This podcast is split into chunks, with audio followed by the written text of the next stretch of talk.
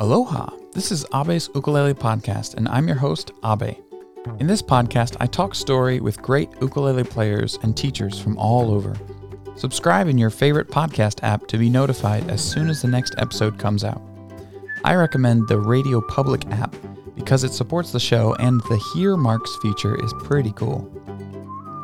In May of 2019, I had the chance to sit down with one of the best ukulele players in the world, Mr. James Hill, at the Ashokan Ukulele Festival in New York. James and his wife Anne released their album titled Many a Moon earlier that month, and I have to say, it is stunning. You really must check it out if you haven't. Well, alright, that's my intro. Here's James.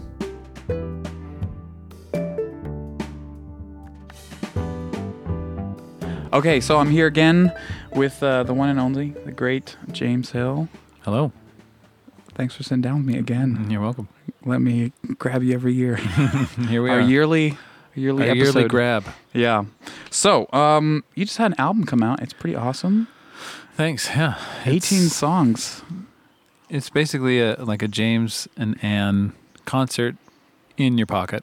Yeah, it's awesome. It's like it's exactly it's the album that people have been asking for for a long time. They say, you know, like what which one of your albums actually sounds like the way you sound on stage? Mhm. And we never really had an answer for them and now we do. It's just me and her and the microphone. That's it. awesome. So, is it one mic?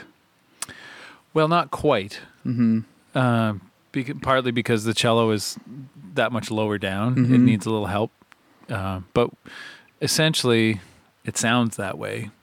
Um, and in, on stage now, we just use one single big old mic up at the front for vocals. And uh, it just, the minute you get off those individual mics, I, I Mhm. couldn't believe what a difference it made. Like, yeah. we went from her and I sort of being in our own zone and looking directly out at the audience, but not at each other. Mm-hmm. And the only way we could hear each other was through the monitor. mm-hmm. And so her sound has to go down the cable, out the snake to the soundboard, back all the way to the stage, into the monitor Mm-hmm. on my side, and reach me. That's how I was hearing her Mm. it's it's like trying to it's like trying to play with somebody uh, over Skype, you know, like not as bad as that, but you feel really disconnected and you don't notice until you take those individual mics away. You both turn into each other. Mm-hmm. You look at each other. You can see one another's movements and you're sort of singing at one another Mm-hmm. and the mic just happens to be there. Mm. It's a whole different experience and I think it's a different experience for the audience too. They feel that. But I think on a practical level it's just it's easier to sing in tune. Mm. It's easier to sing in time. You know, like you think of those, uh, you know, like the Inuit throat singing, for example, where the Mm, Mongolian throat singing. that, well, that too, but it, especially in Inuit throat singing, they're they're they're facing one another. They're, they're so close that their noses are touching almost, Oh, okay. and it's like one person's face becomes the resonator for the other person's Mhm. singing. It's like it's not that extreme, but Mhm. you get that sense of not just hearing the other person, but feeling the other person's sound Yeah. like it made such a difference and uh, Mm. so that's how we recorded this album just just like that in the studio That's really cool. I didn't even realize there was Inuit throat singing, so I Mhm. had to look that up. you will yeah it's Ah. pretty cool I, I absolutely know what you mean with the mic thing. Uh, when you can, like, because I've been singing in choirs basically my whole life. Mm. When you're right next to the person that you're singing with, Mm. whether it's your note or it's a different note or it's two, two, two or three other notes, Mhm. you can kind of feel it in your head and it just makes you all sound better. that's right yeah And then it's weird. The whole mic signal path thing, I don't know why it cuts it up, but it, it, it sounds so different. And I've heard it too. Like, disconnected in, uh, from the other person really yeah, it's just like, it's weird as a performer and as a, an audience member, you can tell right but away. but you don't it's weird because you can tell but the average perf- audience member and and even most performers including myself for a long long time you know that something's not quite right but at the same time like this is the way that it's done i mean this is the Mhm. normal thing to do yeah. and you don't want to question everything uh, and so you go along with it for a long long time and you accept it and you work around it Mhm. and you find ways to deal with it but then the minute you do away with it everything sort of comes to life Have you ever played with in-ear monitors? No, and I don't plan to. That's even more disconnecting. That's even worse. You can't really hear the audience. I It's know, like, and then and then you know I, I don't know how much your listeners know about in-ear monitors on stage. It's a pretty esoteric conversation, but still, I mean, the the more advanced in-ear monitors, they even have microphones on the outside of Mhm. the in-ear monitor, so that they can blend in a bit of the sound that's outside the in-ear monitor to make it sound more natural. I'm like, what? That, that's kind of like like taking an orange, taking sucking all the water out of it, Mm-hmm. shipping it 3,000 miles, and then rehydrating it. You know, it's uh, like gone full circle. no wonder it tastes weird. Yeah. It just go back to uh, so I, I like this this idea of going back to how music was traditionally experienced. Mhm. Like, you know, I love folk music. Sometimes when you hear folk music, you have this idea in your head, but in my mind, it's just people playing music really close together so you can Mhm. really hear it and experience it. When you have a drummer, I mean, I love drummers, but when they're too loud, that's that's usually how I find myself requiring monitors. It's like the drummer's Yeah. too loud. Can he turn it down? Yeah, maybe. But then uh, if everybody can hear everybody, Mhm. it just sounds better. Well, that's why the quiet drummers are so expensive. Oh my god, that's, That's- interesting. Yeah. you know, and I and I think if you think of like to bring it back to ukulele, you know, like Kanikapila is a perfect example of uh, of a living folk music tradition. hmm And in Kanikapila, you don't have to project more than five or ten feet across the Mhm. circle so that other people can hear you. And that is a very intimate way of making music with with a person or a group of people, and I love that. Mhm. Um, that environment, that playing and listening environment of Kanikapila, explains a lot Mhm. about the ukulele. Ex- It explains, for example, in my view, my relatively unscientific view, uh, it explains a, a bit about why the C tuning was more appropriate for for Hawaii. Mhm. Uh, when at the beginning, when the ukulele was first introduced, you know, uh, was first evolved or, or, or you know developed in Hawaii, they were going back and forth between C and D tuning. They were Mhm. trying to figure out which one was better, uh, and the C tuning stuck eventually after sort of a long back and forth. And I think it's because they just didn't need the extra projection. The the mellowness and the intimacy of that environment lent itself more to the C tuning. Whereas across the ocean, uh, across two oceans. across across two oceans, I'm trying to do the geography in my mind. across two oceans, you know, you had the D tuning that caught on Mhm. because of uh, the need for projection in the English music hall scene and, and in the vaudeville scene. Um, it was a it was a different, not only a different tradition, a different a different culture, and even a different economy. I mean, Mhm. the fact that you had to project to instead of five people in a kanikapila, you had to project to a hundred people in a vaudeville room Mhm. because they needed 100 people in there to fund the operation to get you on stage and it's just like a whole different cultural environment economic environment Mhm. lends itself to a different ukulele tuning you know what i mean Hmm. like it's all kind of connected What do you need it to do? what do you need it to do you know and who do you need to play for Mm.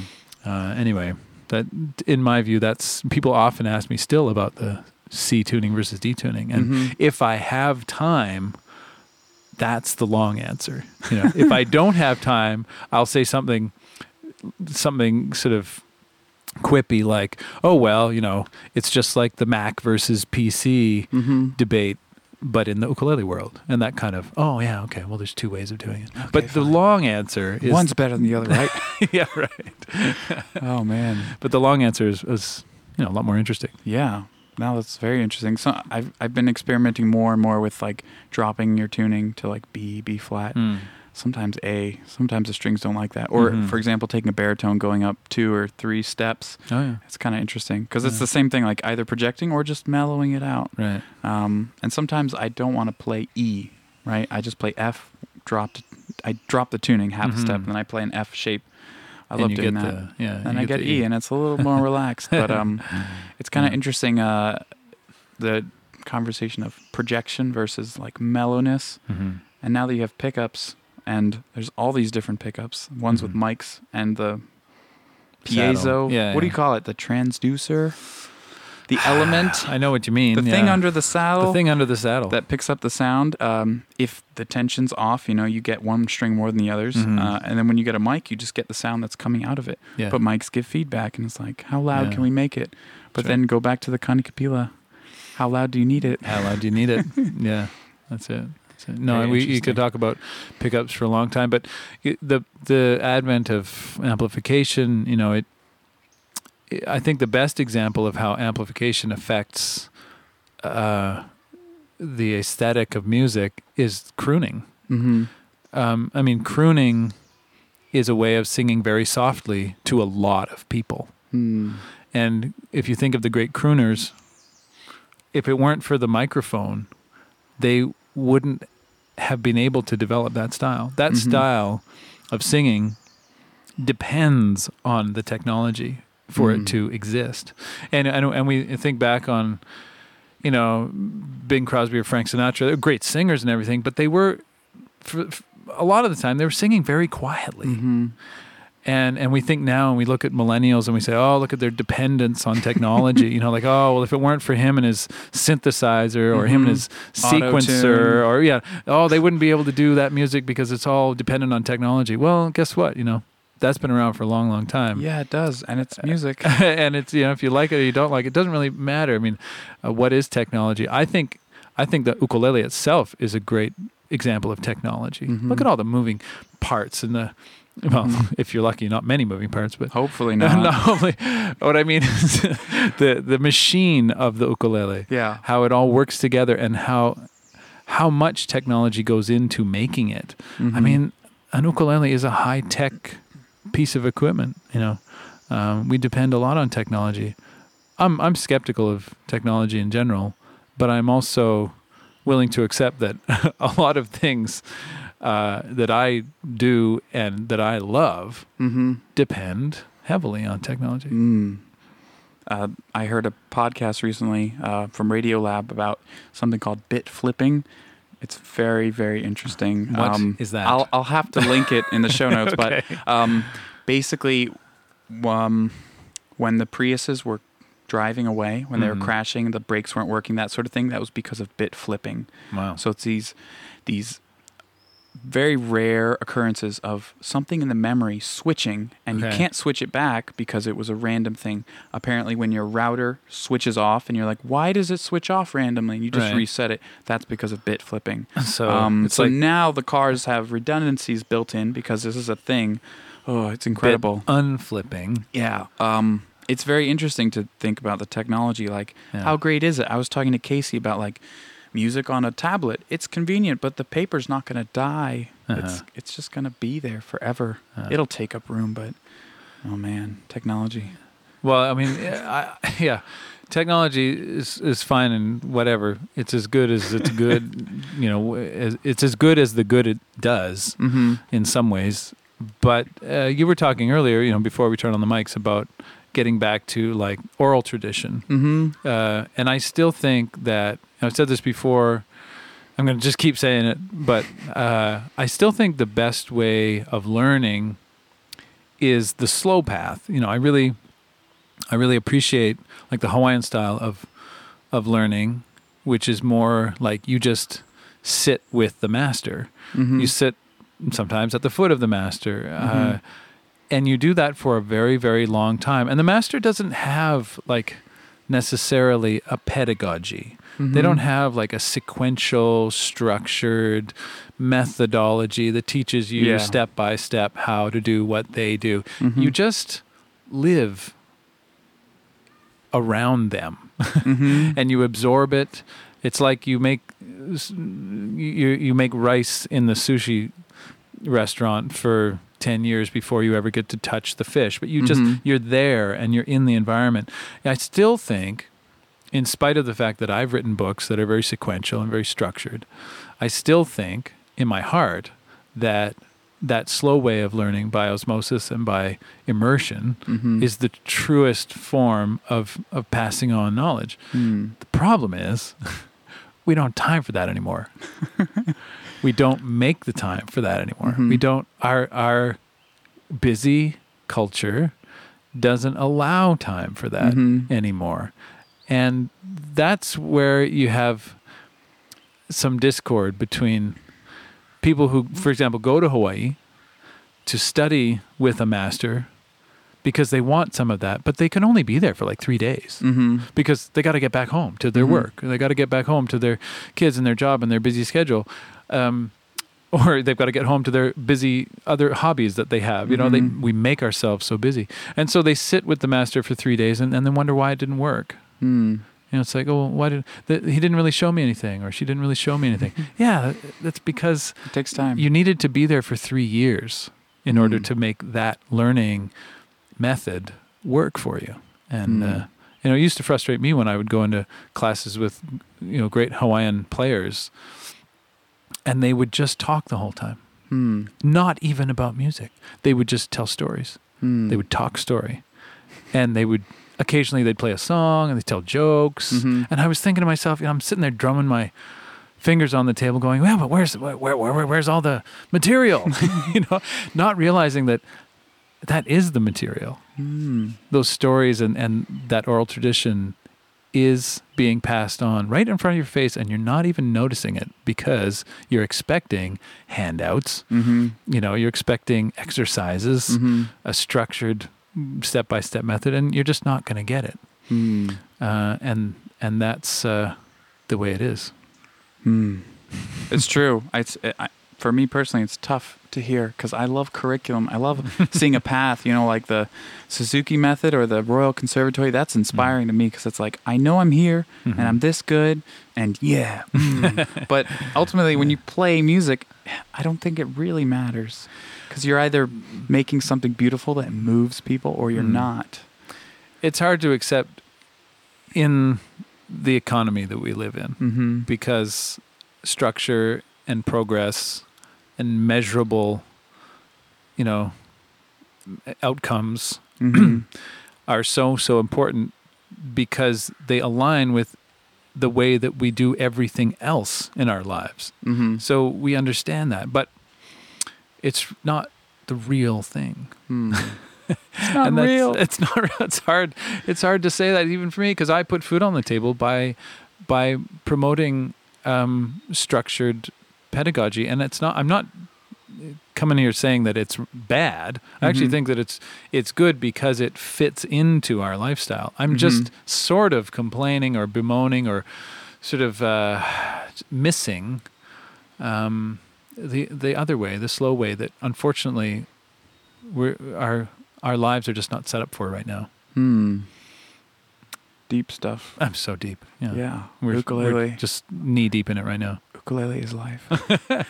so you're trying to bring this, I imagine, to your workshops in some small way.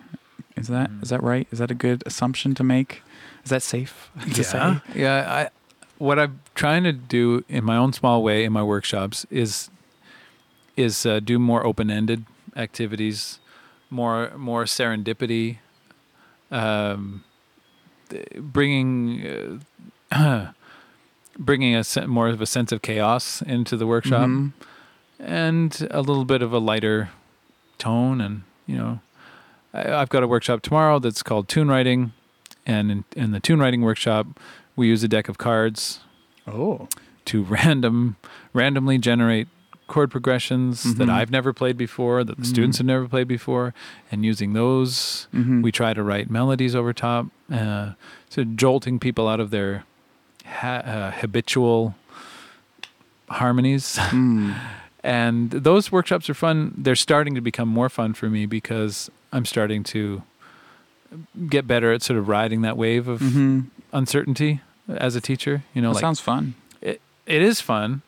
It just takes somebody to be able to slightly manage or sort of corral Mm-hmm. without sort of tying everybody down to a, a, a path, but still a bit of corralling. Just, I mean, the teacher's role at that point is more like a sheepdog. You're just, you're Mhm. just like nipping at the heels occasionally to keep everybody sort of the crowd sort of moving in Mhm. a direction, but you're not saying left, right, left, right, left. You know, like it's Mhm. not that kind of control. Mm. Uh, it's more hands off, and I, and I, I, I'm enjoying that more and more.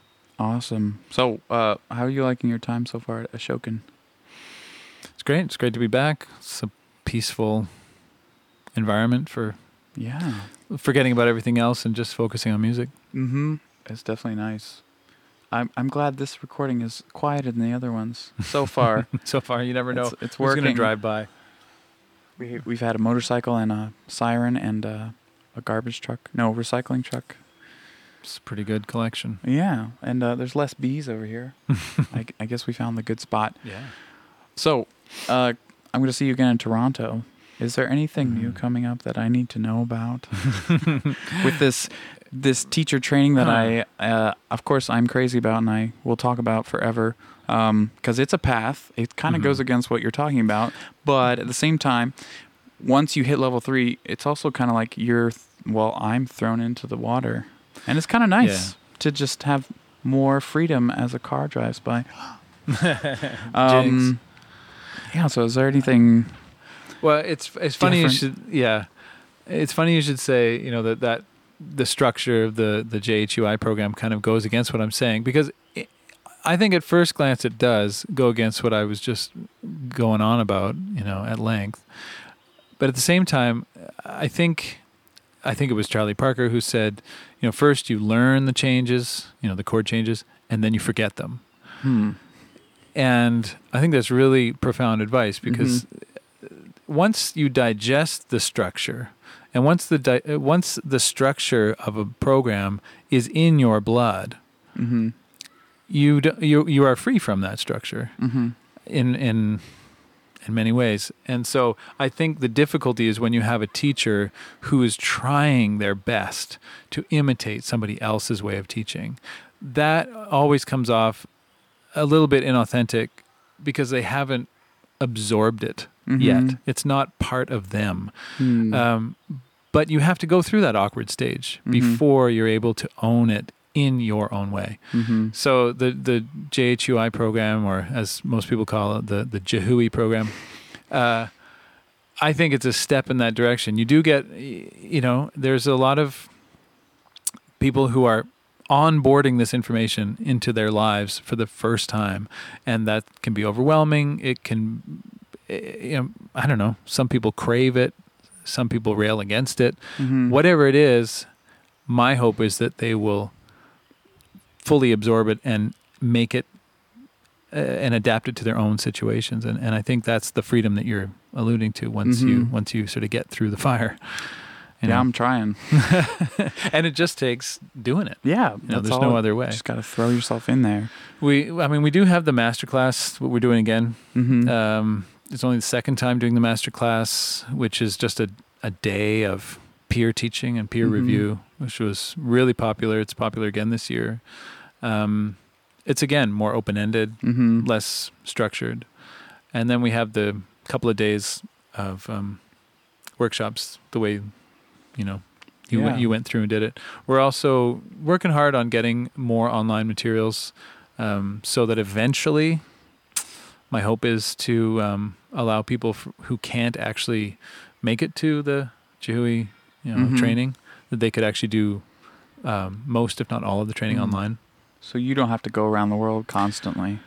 Well, basically, you know, because there might be, you know, there might be three teachers in, um, you know, Pakistan who want to do this training, but that's not enough people for me to actually go over there Mm-hmm. and make it work. And yet, we want to support those teachers in other countries who um, who don't have the means to attend something in Toronto Mhm. or Vancouver. Yeah. So, so that's something we're working toward. that's great. Yeah. Sounds exciting. hmm We're also working a lot on uh, translations. Oh, nice. really trying to make the material accessible in in other languages. Mhm. We've got in the pipeline right now. We've got Spanish, French, German, Italian. Uh, we're working toward a Chinese translation of some of the Mhm. material.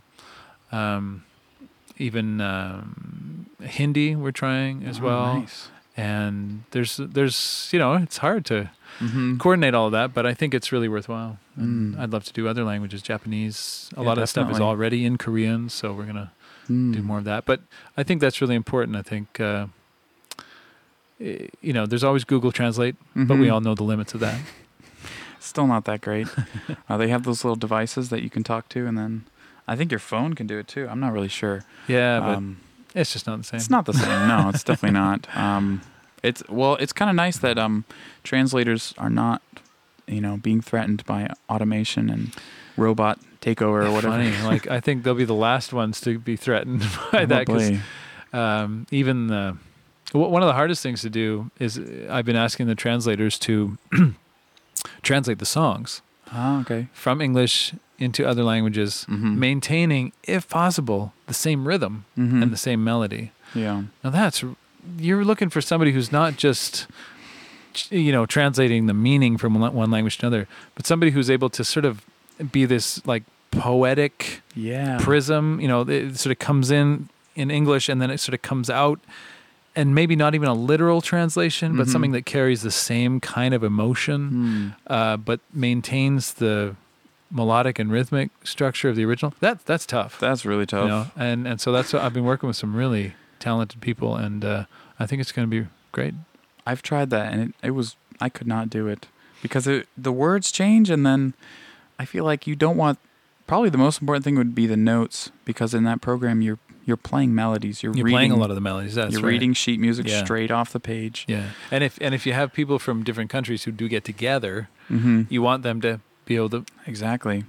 you know know that they've learned the melody the same way. hmm So that that's a real difficult one. I mean, the the alternative would be to find songs in that culture that just happen to reinforce the same skills that you're trying to teach. Mm.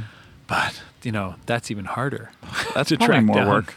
Track down those songs. Yeah, I mean, you can do it. I've I've I've done it with a lot of songs where you sing it in English or a different language, and then Mhm. you can change the melody, and it works. But Mhm. it wouldn't work with this. I think yeah. you might have to do it though. It's, it's you get three eighth notes, and you get a quarter note. That's right. There might be What? times where there's absolutely no choice, but we're, we're going to try, and Mm-hmm. I think it's well worth it to, Hmm. you know, ukuleles without borders. You know, Hmm.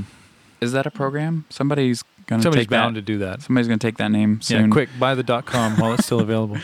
Ukuleles without borders. That's cool. So speaking of um, James Hill programs that are being that are pulling you everywhere, um, you've got another Hot Springs coming up, and it's Mm. already sold out. Is that right? Oh yeah, it sold out in three days. Oh my it was just crazy. I yeah, I saw it and I was thinking I should go, and then when I checked, it was sold out. I was Yeah. like, hmm, I guess not. um, so what's uh, it was exciting last year. It was pretty awesome. Um, how did last year go? Because I think I talked to you before it, and then how much harder are you going to push the students this year? I, you know, it went so well, and it was two years ago. We were doing it every two years. oh, that's right. Okay. Um, but it, it went so well that I'm I'm not really in the mood to change a whole lot mm-hmm. because I think we hit on a pretty neat formula Mm-hmm. um, in that inaugural event. And what is going to change is the some of the staff. We're just you know getting different perspectives, and Mm-hmm. um, we've got Cynthia Kinnunen coming back, Mm-hmm. um, but Gary Pear is coming to teach, um, and uh, and in fact, all all of the the teachers who are coming through have been through the Jehui program. So nice. it that's kind of a nice thing too. Um, so we're all we've all got that common language Mhm. to fall back on. But I think uh, it'll be the same thing. The goal is to have everybody playing together in one huge mass orchestra, Mm-hmm. but playing a part that is at their level. Mm. So it's it's sort of taking that differentiated arranging Mm-hmm. technique um, and really pushing it to see how far how far you can take that in in an event setting Mm-hmm. where um, you really treat it like an orchestra, where the, the workshops are essentially sectionals. Mhm. Um, and instead of having a, a an ukulele event where you just have sort of random workshops, Yeah. it's like, oh, here's a strum that I could show you, I guess.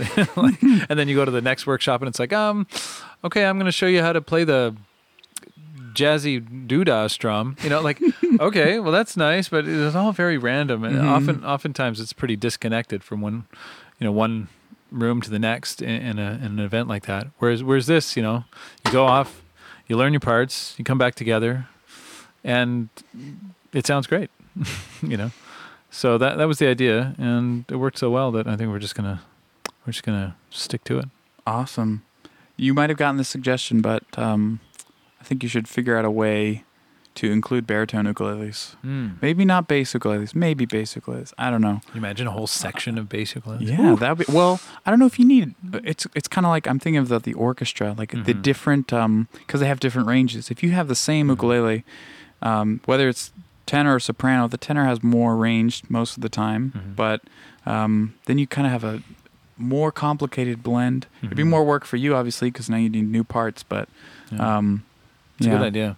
In fact, uh, the that classical ukulele collection that I've been working on for way too long, Mhm. um, I did arrange those for soprano. Uh, I mean, two two sections of sopranos, Mhm. one section of tenors, and one section of baritones. Nice. It is arranged in that way, kind of like the whole like the violin family, Mhm. but just doing the same thing with ukuleles. So That's cool. I'm I'm I'm into that, but we Mhm. just haven't done that for this year's uh, Hot Springs. It sold out too quick. like I didn't have time. we didn't have. Baritone players, you can't come. That's right. They were just you know it's just there was That's too many uh, of everyone else. So, do you know when that classical stuff is going to come out? When can we look forward to it? Uh, you know, I've been promising it at various points for, for so long. I'm I'm shy now about like saying Mhm. a, a date, but it's just constantly there on my to do Mhm. list. And and in fact, what what slowed it down a lot was trying to decide whether I was going to put tab hmm in the collection, Mm. and because if I was to do tab, I would have to go through and personally check every fingering. Well, not every fingering, but every every fret hmm and make sure that that's the way that I would sort of endorse that you would play this Mhm. part, knowing full well that there's always multiple ways to do it, and you know, sort of why why limit it to that, Mhm. and and maybe we should just do away with the tab hmm and let people figure it out the way they want to, and I think that's probably what I'm going to do. Probably Mhm. going to get rid of the tab, but that that was a big detour, wondering you know what to do Hmm. about that. So it got a bit sidetracked there, but I think you know we're bringing it back. It's there's just so many other projects that Someday. vie for uh, my attention at the moment. I know that feeling. Well, Yeah. I endorse music only. Just you know, Mhm. it's less accessible, but it's a good challenge because it's you know you're trying to be more serious with the music, so it's good. I mean, I find especially with Campanella, you need tabs because you can't. I don't know that G is the high one or the you know Mhm. maybe you can figure it out, but um, yeah, if you're just doing a straight orchestra, just you know Mhm. more music can fit on the page. If That's it's only notes, It's true. Oh, that's good. okay, so um, we got to bring it back around. I've been this question has been in the back of my mind this whole time, um, but we got sidetracked. This is a long sidetrack, a long Mhm. good sidetrack. Um, I wanted to ask you about your album all the way back to the beginning. Oh yeah. Was that all recorded live? Without an audience, yeah. Nice. Yeah. So we we have a, a garage hmm uh, at our place that we a few years ago we put up some walls and put down some floor and hmm turned it into a bit of a project Cool. studio. And so And- we went upstairs, set up the mics, just played it right there at our house. That's awesome. And then you did the um, what what what should I call it? The the deal with the devil foot stomping, uh, while you're playing live and singing for some of those tracks. That's Anne's job. Oh, she does the foot she stomping does the now? foot stomping Ah, okay. uh, because she's also doing the bass lines. Mm. It makes a lot of sense for the Mhm. person who's doing the bass lines to also play the bass drum Mm. sound. Because uh, we were because we originally used to, did it that way. I Mhm. was doing the bass drum sound, and she was doing the bass lines. And you know, there's inevitably going to be some difference of opinion Mhm. about where the beat is and you know that wasn't Mhm. great so a few years ago we, we switched it over and she does all the she does all the the the on beat stuff Mhm. and if there's a a tambourine or Yeah. whatever i'll do that on my foot on the offbeats.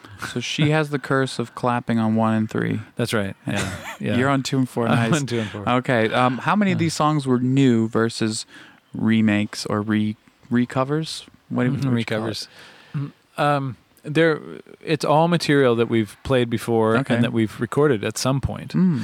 but what it is is this is like our set list when we go on the road hmm you know, you don't play every song from every CD you've ever made. Yeah. You have your favorites, and your the audience has their favorites, and you know these 18 plus a few extras that we didn't release that we have been releasing to our Mhm. mailing list. You know, some bonus material.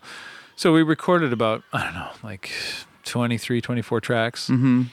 and uh, there it's really just our set when we go on the Mm. road, um, and and uh, but it's the way it sounds when we play on stage, and for the first time, people can actually take that home.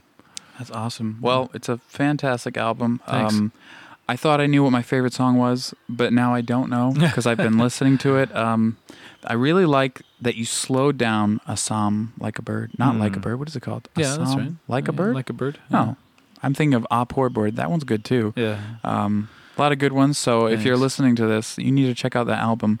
I mean, if you're listening to this, you definitely have checked it out, right? Right. By now. um, last question. Mhm.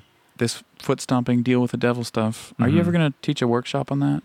You mean the tech, tech, tech, tech, Yeah. tech, tech, and playing at the same time? Yeah. I don't think I'll ever do a workshop on that. It's it's so frustrating to learn how to do it, and it really just you just because the it's like clawhammer, Mm-hmm. and in fact, if you've ever tried to learn clawhammer, you know the rhythm. It's bum diddy bum diddy bum diddy bum diddy, and that's the same rhythm of the feet. Mm-hmm. Tech, tech, a tech, tech, a tech, tech, a tech. It's the same rhythm Mhm. that drives clawhammer and the the, the foot rhythm that's Mm-hmm. you know so popular in Cape Breton and uh, Quebec, which is where I picked it up from.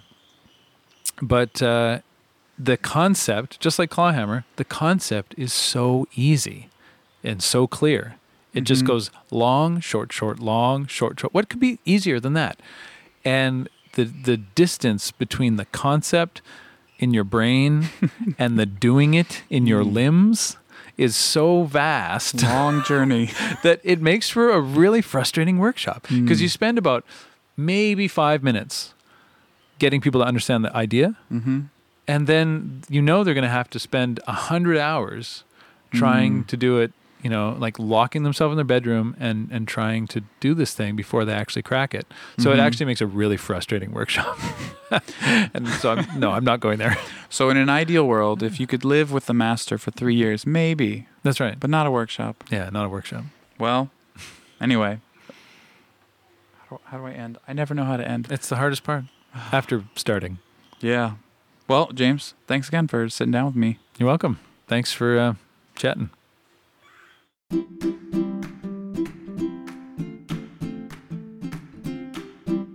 That's James Hill at the Ashokan Ukulele Festival. James just released a new condensed universe of ukulele learning at uketropolis.com. If you're in the market for learning or teaching ukulele at any level, I highly recommend you check it out. If you enjoy this podcast and want to help make it a viable endeavor for me, please consider becoming a supporter. I create this podcast because I love sharing what I learn about the ukulele, and direct listener support goes a long way towards its success.